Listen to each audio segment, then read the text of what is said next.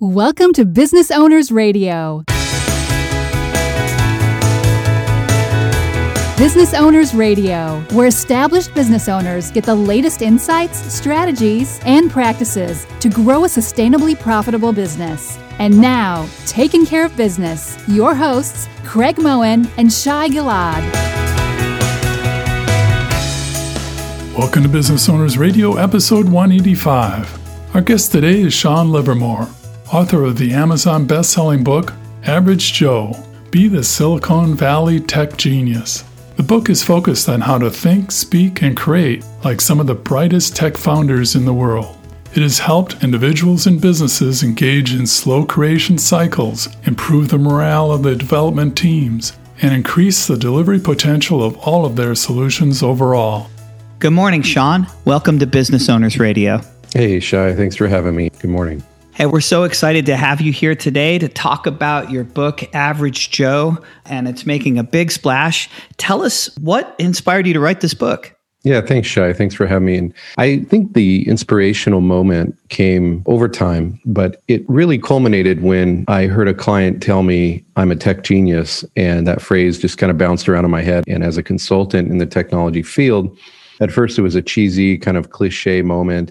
And then I began to step back and realize, wow, he was impressed by how I was communicating and not necessarily my intelligence or my creativity or any of my experience. It was really how I articulated complexity.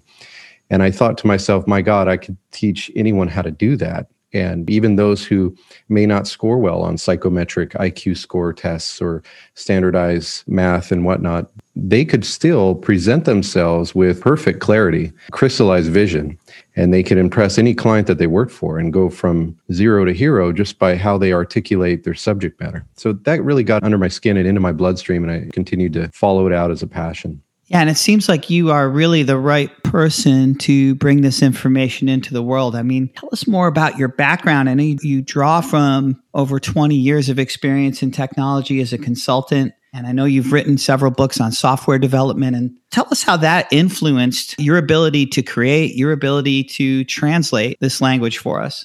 Sure. So, 21 years in the tech industry, the first half of my career was software development. I was in my mid 20s and they called me a consultant, and I didn't even know what that was. and learned the hard way that you need a few gray hairs for people to actually listen to what you have to say. Second half of my career, got into startups and raised venture funding after writing a couple books on software development on the Microsoft stack. And that was a lot of fun, learned a lot, and helped to communicate and articulate and slowly progress from plateau to plateau. And then in the venture funding world, working through the Techstars network and being a part of two different accelerators, I learned how to shape products, create startups, launch and drive revenue. And my second startup drove and generated 1.8 million in revenue before we shut it down. And we had raised multiple rounds of funding for that one and kind of got proof of life, but never really truly fully capitalized. And product market fit was eh, okay. But really didn't drive the nail through the woods. So we took a step back from that. But then from there, returning to consulting and now running a company, Product Perfect, out of Southern California. So we build and customize and modernize software for enterprises and, and large companies and continue to grow the business. But that is, in a nutshell, where I've come from. And the vein of activity and the vein of energy through that whole series of learnings has been creating really a perfect product and articulating a perfect vision. I love that. And I also really like the way you talk about creativity. I want to dive into the book a little bit. So I know in chapter three, you talk about creativity and this idea of person versus process. And I really think this is part of this overall theme of the myth of the tech genius. Tell us a little bit more about that when we think about creativity. What do we get wrong? Well, I think a lot of people are too hard on themselves, first of all. Everyone's creative. And there was a moment of creativity that you may have had in your career. You might have been in a classroom as a child. But I worked with a neuroscientist out of University of California, Los Angeles, Professor Jesse Rissman, uh, Dr. Jesse Rissman. And we worked really hard all through COVID. And the process of creativity that neuroscientists understand very cleanly in, in CAT scans, MRI scans, PET scans. There's a scan for every acronym, but they have found that the brain just lights up when you flip off your executive control network, that which is your decision making and your normal bill paying and where should I eat for lunch and all the different daily activity work that you do. And you flip on what's called the default mode network. And this is the background thread activity. And 60 to 80% of all the energy that your brain consumes is happening when you're daydreaming, when you're staring off into space, when you're in the shower, just looking at the steam rise, doing the dishes, not thinking about it, driving to work, not thinking about how fast you got there. Oh, am I already here? Right? That is the default mode network. And your brain is firing on all cylinders. And neuroscientists study that. They're fascinated by it. 15 years ago, they had some breakthroughs in this area. And so since then, it's just gone hog wild with this topic. But the general idea of creativity is not readily accessible from where neuroscientists sit to where you and I sit. We don't get to see all that they see and we don't quite understand what they understand. And so we spent months and months studying it together. And the end result of that work was we created a framework called the Slow Create Framework. You can check it out at slowcreate.com. The Slow Create framework is a free mental model and process by which anyone can learn how to create, whether it be a tech product, the next biggest thing in the startup world, whatever the subject matter is that you're working in, that, that your hands, the clay of your hands, if you will. The Slow Create framework can help you systematically improve your ideation and creativity cycles according to neuroscience. And so you don't have to learn how to code. You don't have to know anything technical at all, actually. You can just pick it up, download the PDFs, learn how to do it, and practice it on a daily basis. So that is the Trojan horse big idea within the other big idea of the book. But the person versus process, coming back to that, Frank Lloyd Wright, one of the famous architects of our era, he sat down while the client was on the way to look at the plans for Fallingwater, a statement piece celebrated to this day as one of the greatest designed homes in the world. And the client said, I want to see what you got. And he hadn't drawn anything yet. He had literally wasted months, quote unquote, some of the biographers talk about. And he sat down, hearing that the guy's on the way to the studio, and he sat down and in two hours drew the whole house, the whole house. And the assistants were all around him, kind of watching. They recall the situation like it was just like magic flowing out of his sleeves, you know. And I think everyone looks at people like that and they say, I want to be like that. I want to be the startup founder who stands up and pitches their tech company, and the investor goes, Oh my God, and reaches back in his back pocket and throws the wallet at the guy. Take my money, you know. It's not that easy though. And the true story of Frank Lloyd Wright was that he was systematically slow creating that house for months he had been imagining it as he walked through the forest. You know, it was in this kind of grassland, green, watery sort of creek zone. And so he was feeling the textures and he was putting it together in his head before he actually sat down to draw it. So I think the, the process that he went through, the hidden process, and the book really unpacks what the hidden processes were for Slack, for Dropbox, for Groupon, for some of these other fastest growing tech companies in the world, and shows what people really have to go through to build that state of the art product that changes the world. I love your example, Frank Lloyd Wright. And I want to go into Slow Create some more. But before I do that, you've brought up Frank Lloyd Wright, and my mind lit up, as you mentioned before, is that when I was four years old, I shook Frank Lloyd Wright's hand. It's a long story, but it was very memorable. And I grew up in Wisconsin, where he was from. And so a lot of his architecture is a big deal with me, but it really pulls back this element of the myth of the tech genius way back in time. I didn't even think that far back. I was thinking of the, the standard Steve Jobs and Elon Musk. And so tell me what's behind some of the myth of the tech genius and what your findings were. And then let's go into the slow create side? Sure. Well, in 1840, a Scottish philosopher, Thomas Carlyle, had invented this mantra, this theory that he wrote a good 80,000 words on, and he called it Great Man Theory. Great Man Theory is this idea that we have hero worship in our blood, that we want to worship heroes, that we want to position ourselves in a deficit and look upward toward a knight or a king or a prince.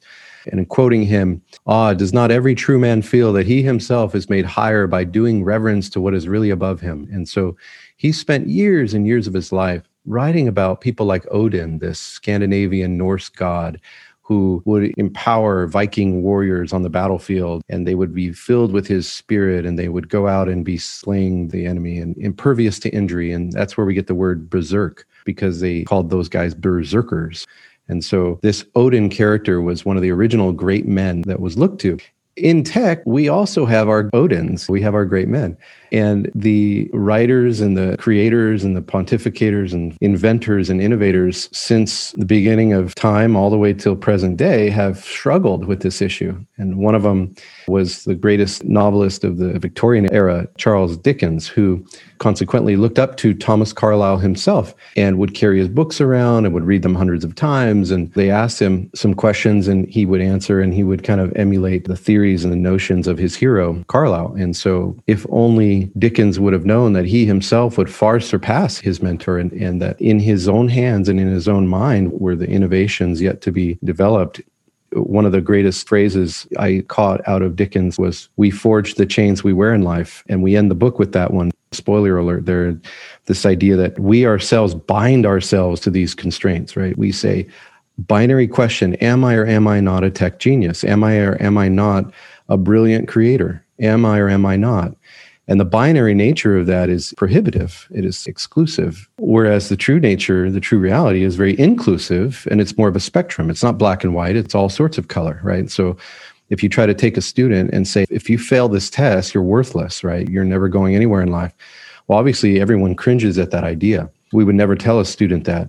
I have two daughters, and I'm always looking to encourage them at any level of the spectrum that they're operating in to continue to put forth their greatest effort and to be creative on how they approach their work every day because the binary nature of life and the way our systems are structured it is exclusive driven systems right and pulling back the science pulling back the philosophy and, and looking at the tech industry secondarily the great man theory is truly a problem it's a real problem. And you have to understand both sides of that equation and position yourself in that math problem to then find your way out of it. But the book helps you to not play that game. It helps you to step around it and to ignore that chatter and that noise and to zoom forward past the issue like a car accident on the freeway that you don't need to stop for.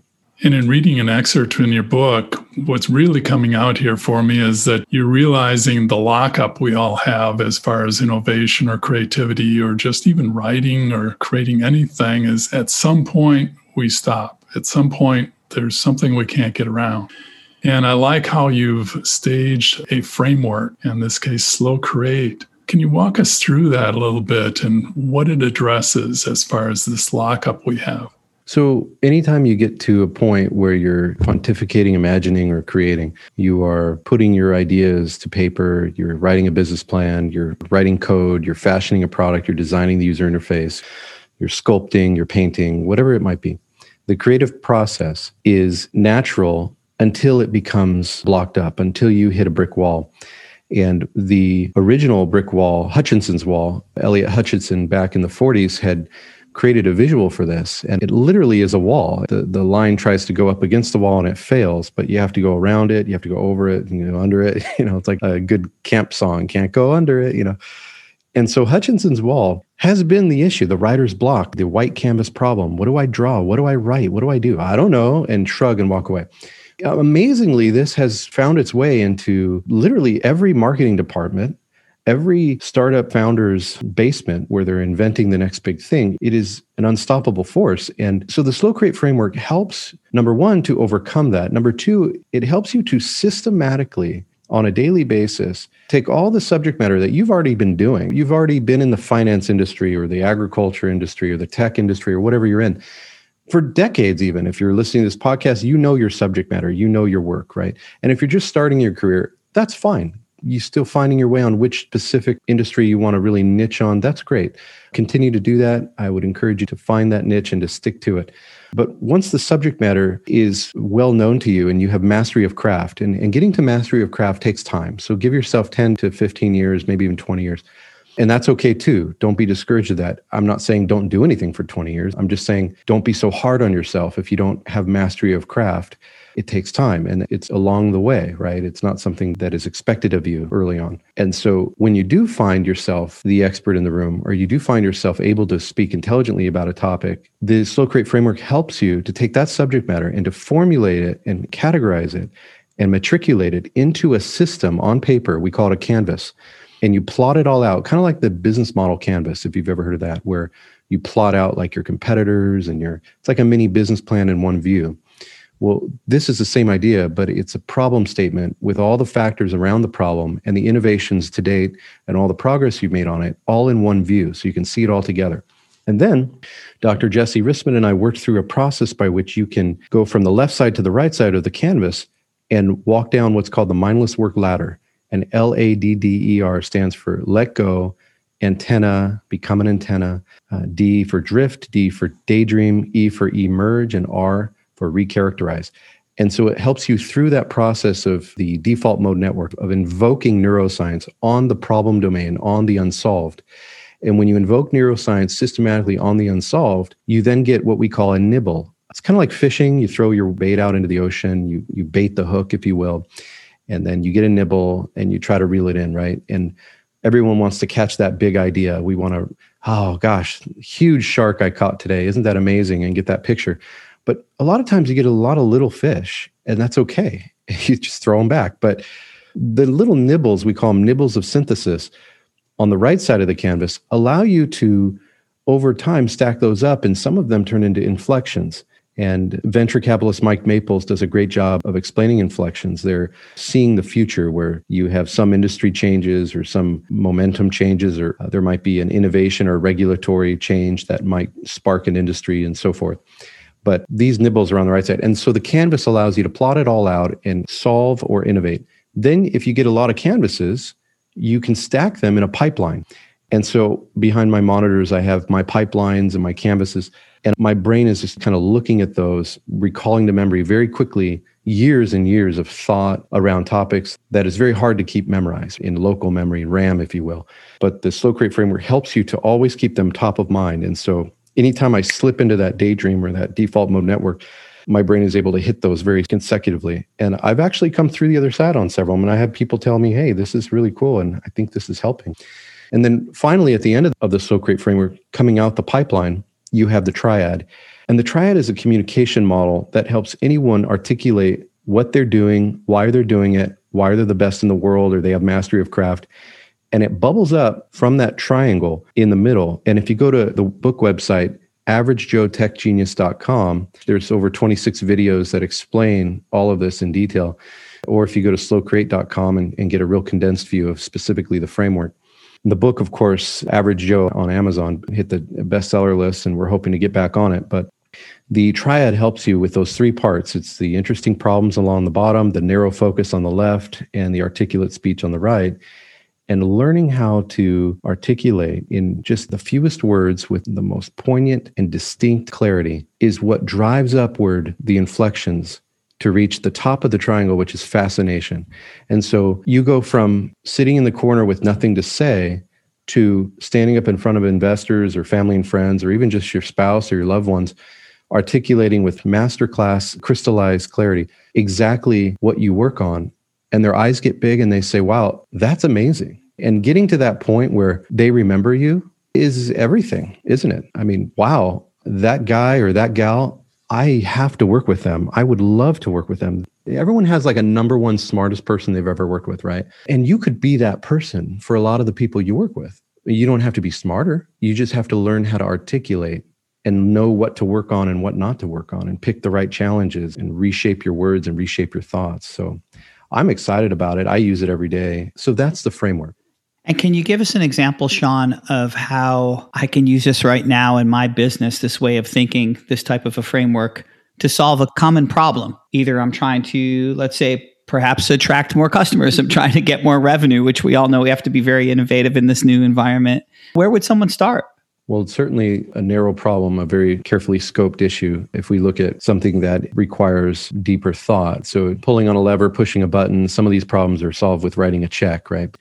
Here's one. I've had people send me theirs, and I've been watching social media and some interesting hashtags. We, we hashtag when people are making progress on the Slow Create framework we hashtag average Joe tech genius for the book and then a hashtag slow create. But a, a, very simple thing like a logo. You would think it's simple, right? People spend, I think Apple's logo cost Steve Jobs $250,000. And so when you're looking at your logo and you're thinking about your brand and you're trying to improve it and what do I need to do, or you're trying to create that new thing, just getting through that logo process or that business name problem. What did we name this thing, right?